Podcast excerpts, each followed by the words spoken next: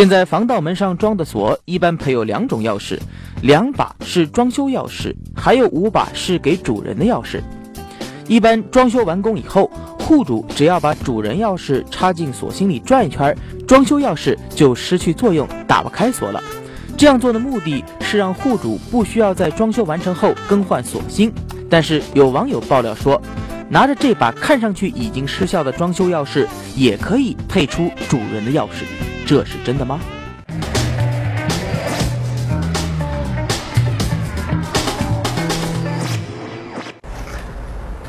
用这把已经失效了的装修钥匙，真的能配出这个主钥匙吗？我有点不太相信，交给我们的赖师傅吧。好的，那我们来试下看啊。嗯，好，我把这个主钥匙藏起来。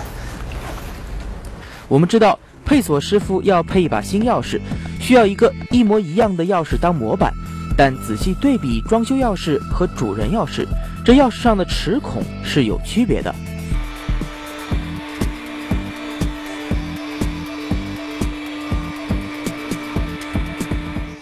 好了，主持人，我配好了，试一下看。好，我来试一下。哎，果然能开，太不可思议了！真的是用这把装修用的钥匙配的吗？是的。再试一把这个。嗯，这把是不行的。为什么就通过这个？不能用的失效了的钥钥匙，能配出一把能开锁的主钥匙呢？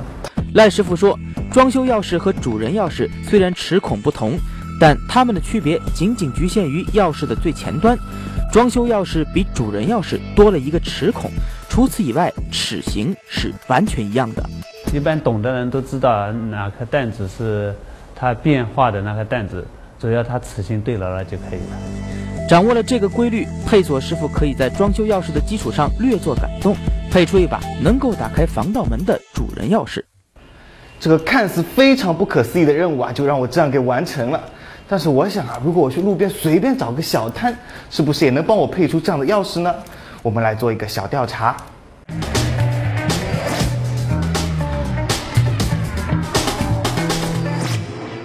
我们来到街边的几家配钥匙铺，以主人钥匙丢失为名，要求以装修钥匙为模板，配出一把主人钥匙。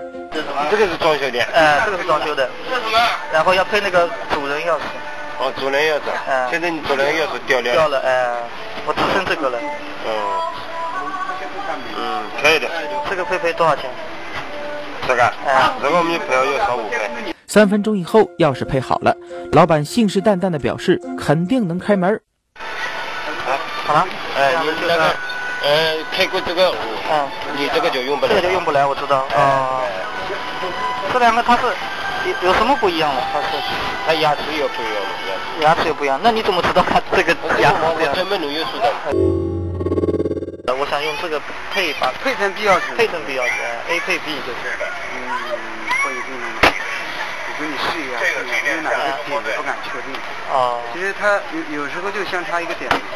实验员总共走访了四家钥匙铺，其中两家表示不能配，另外两家则是通过 A 钥匙顺利的配出了 B 钥匙。那么这些钥匙能够打开锁吗？这两把呢，就是我们用这个装修钥匙啊，从街边配回的主钥匙，看看能不能打开。第一把，咔咔秒开。换一把试试，太神奇了，我有点接受不了啊！又秒开，毫无压力。两把配回来的钥匙都成功开了防盗门的锁，看来用装修钥匙配出主人钥匙并不是一件难事儿。所以提醒大家，家里装修结束后，装修的钥匙要妥善保管，不要随意丢弃。当然，最保险的方法还是花点钱重新换一个锁芯。如何添加好奇实验室的公众账号呢？